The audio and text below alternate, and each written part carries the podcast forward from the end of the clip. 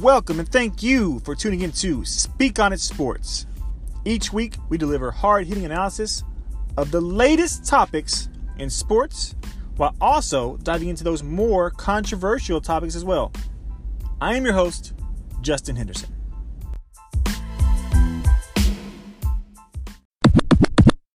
Welcome back to Speak on It Sports. Thank you once again for tuning in. I am Justin Henderson. Let's get to it. The game two recap is what we're going to be discussing today, and then predictions, um, and that going forward into game three on Wednesday night. Now, the Golden State Warriors displayed their championship mettle in game two, their championship pedigree, their champion's heart. With Kevin Durant still sidelined, DeMarcus Cousins still working his way back. I mean, his play was better in game two than it was in game one. Uh, we'll touch on that in a little bit. But the Warriors, you know, they could ill afford to lose anyone else, especially a key piece. However, Golden State ended up losing Kevon Looney, who is a key role player.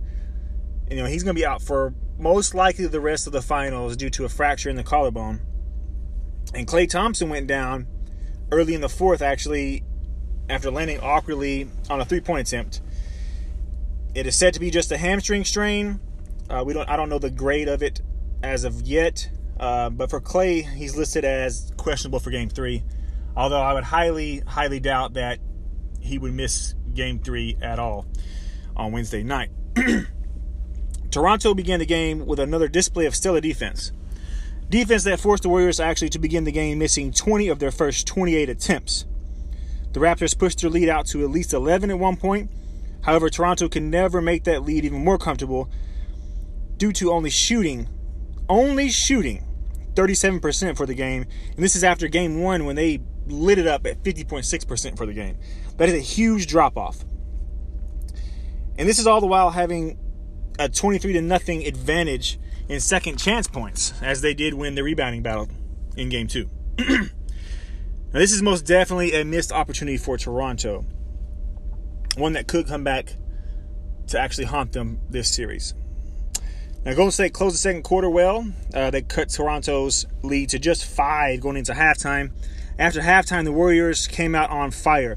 They began the second half resuming the dubs of last Western Conference Finals of last year against my beloved Rockets, FYI, holding Toronto scoreless until merely the midpoint of the quarter.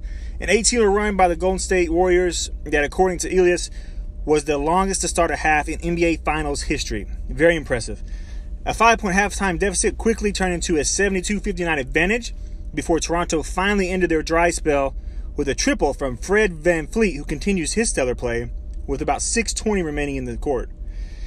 Toronto did threaten several times in the fourth, but could not overcome their poor shooting, nor Golden State's clutch moments, with obviously Andre Iguodala's clutch three with about seven seconds remaining that ultimately sealed the game for Golden State. But you know, as clutch as Iguodala's shot was, it was honestly a bad shot.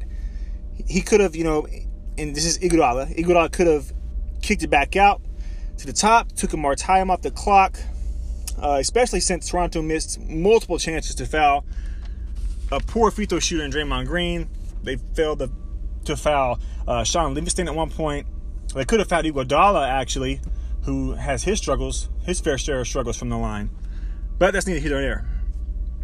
You know, how, had Iguodala missed and Toronto secured that rebound, which, like I said, they held a 58 to 51 edge on the glass, the Raptors would have been down only two, with probably around five to six seconds remaining, which is more than enough time to get a quality look.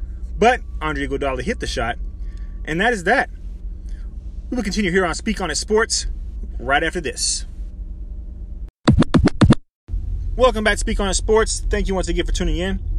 Now, as predicted here on Speak on It Sports, the series is now shifting back to the Bay Area, all even at a game apiece.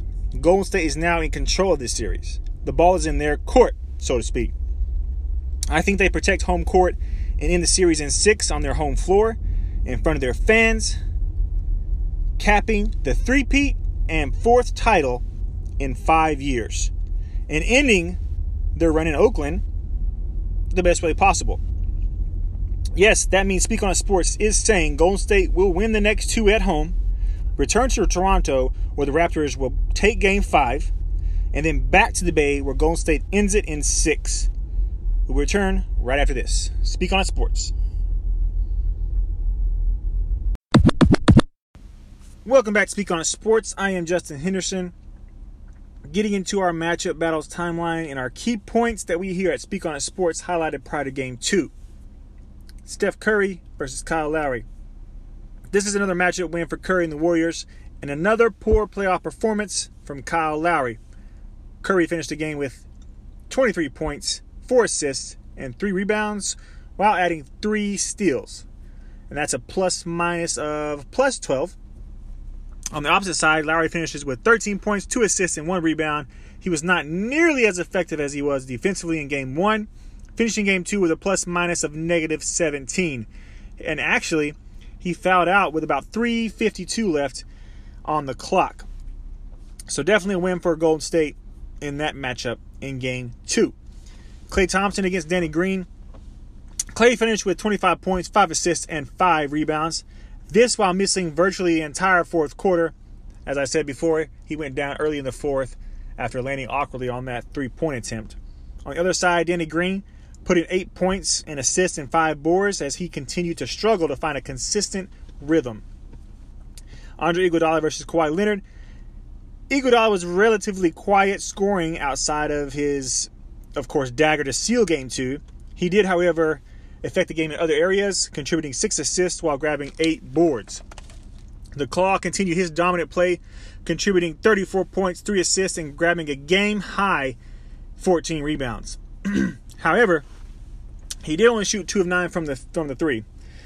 Draymond Green versus Pascal Siakam. Draymond finished a single assist shy of a fourth straight triple double, finishing with 17 points, 9 assists, and 10 rebounds as well. He also had a couple of steals thrown in there.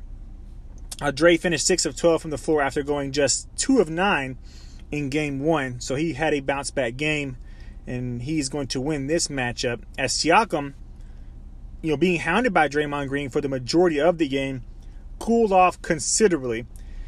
After going 14 of 17 in game one, Siakam went just 5 of 18 from the floor in game two, finishing with 12 points, 5 assists, and 8 rebounds. At the center spot, Marc Gasol versus DeMarcus Cousins. DeMarcus Cousins getting his first start in the finals of his NBA career, and he did not disappoint at this opportunity. He was more aggressive and active on both ends of the floor, finishing with a double double, 11 points, 10 rebounds, also putting in six assists and a couple of blocks. This move from Golden State Steve Kerr changed the matchup at center, at least for a game, as Marc Gasol was quiet, held to just six points after dropping 20 in the opener. Gasol also had six rebounds and two assists. Now, out of the starting five for both teams, it was Golden State owning a 4 1 advantage matchup. Uh, that's matchup wise in game two, with Toronto's only victory there being of course, the Claw in his matchup with Andre Iguodala. We will continue to dive into bench comparisons of Game 2 right after this. Speak on it, sports.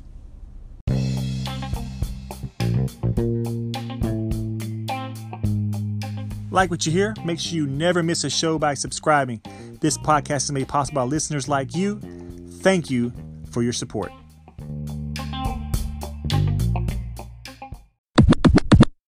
Welcome back to Speak on It Sports. Thank you for tuning in. We are very thankful for everyone's support out there. This show would not be possible without support. So, once again, thank you to everyone that has liked, commented on, shared, subscribed, told their friend about the show. Thank you to everyone that has done anything to promote Speak on Sports.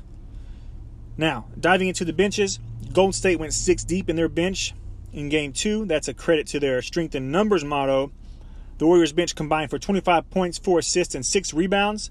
Quinn Cook out of Duke University being key, dropping 3 triples. And Andrew Bogut putting in 6 points in just 7 minutes. All on alley oops, I believe. On the opposite side, Toronto went just 3 deep in their rotation. The Raptors bench combined for 31 points, 4 assists, 15 rebounds, and 6 steals. The rotation players for Toronto Although only going three deep were very effective, I think Toronto wins this bench matchup. Fred Van VanVleet continued his hot play with 17 points, and Serge Ibaka, despite only playing 16 minutes, finished with 7 points and 10 rebounds. When we come back, we will get into the key points we made prior to game two and give our predictions going forward. Speak on it sports.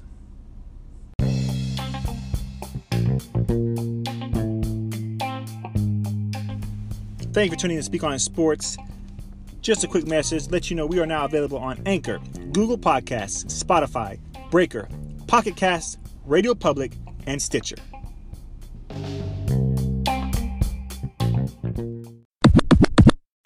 Welcome back to Speak on Sports. As a reminder, we are available on Instagram at speak underscore on underscore it underscore sports. That's at Instagram. Come give us a follow and stay up to date with our episode releases. On to the key points we made heading into game two. For Golden State, we touched on DeMarcus Cousins not being able to play if he continued to be as timid as he played in game one. He completely changed his approach. Boogie was very effective and contributed well at both ends. If Cousins can sustain this play, then our prediction on matchups prior to the finals beginning could swing in favor of Golden State at the center position. We also talked about Golden State needing someone outside of Curry and Klay stepping up, especially while Kevin Durant remains sidelined. DeMarcus Cousins and Draymond Green both stepped up in game two, playing much better than they did in game one. Golden State also dove deeper into their bench, and that also had a positive impact on the game as well for the Warriors. For Toronto, we talked about could Siakam continue his efficiency? Lowry's contributing offensively is he going to put up more points? Is he going to contribute in other ways offensively? Where is he going from there? Danny Green improving his play and being more consistent, and Gasol being aggressive. Siakam was nowhere near the level of play he displayed in game one. Siakam needs a bounce back game Wednesday night to give Toronto a better shot at stealing game three down in the Bay.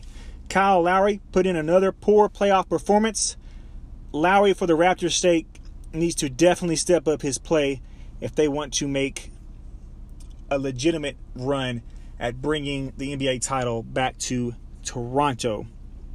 Danny Green continued his struggles, although he hit two more triples.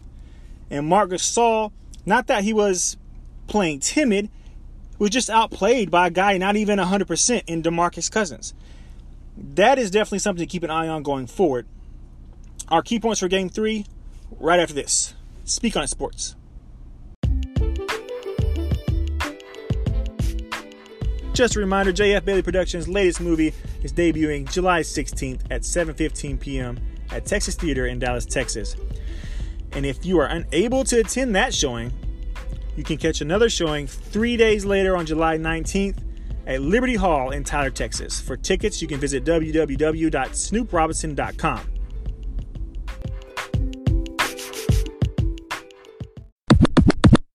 Welcome back to Speak on It Sports. Now it's time for our key points going into game three.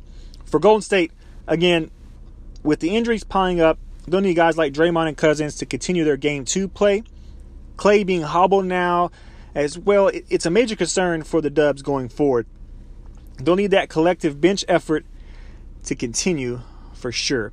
Should Klay be limited, look for Quinn Cook in an increased role and for Curry to be more of an attack type mode. On the other side, for Toronto, the key points remain virtually unchanged. Siakam needs a bounce back game after his game two letdown, coming off such a strong performance in the opener. Danny Green is needed by the Raptors for a breakout game. Kyle Lowry needs to rebound and prove his doubters wrong. Lowry has to find a way to bounce back for sure for the Raptors. Marc Gasol also needs a bounce back game. So look for him and Siaka to be more aggressive in game three. If the struggles of Danny Green and Lowry continue, look for Fred VanVleet to get even more minutes, perhaps even being moved into the starting lineup.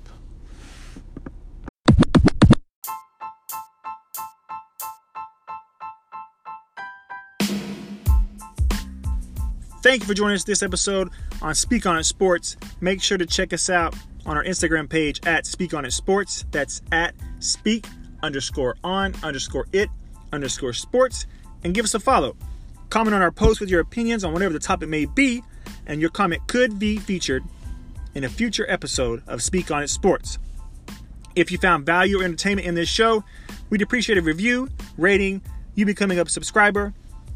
If you'd like to give our show a share, and or simply tell a friend about the show, that would help us out too. Make sure to tune in next time. For everyone here at Speak On It Sports, I am Justin Henderson. We'll see you.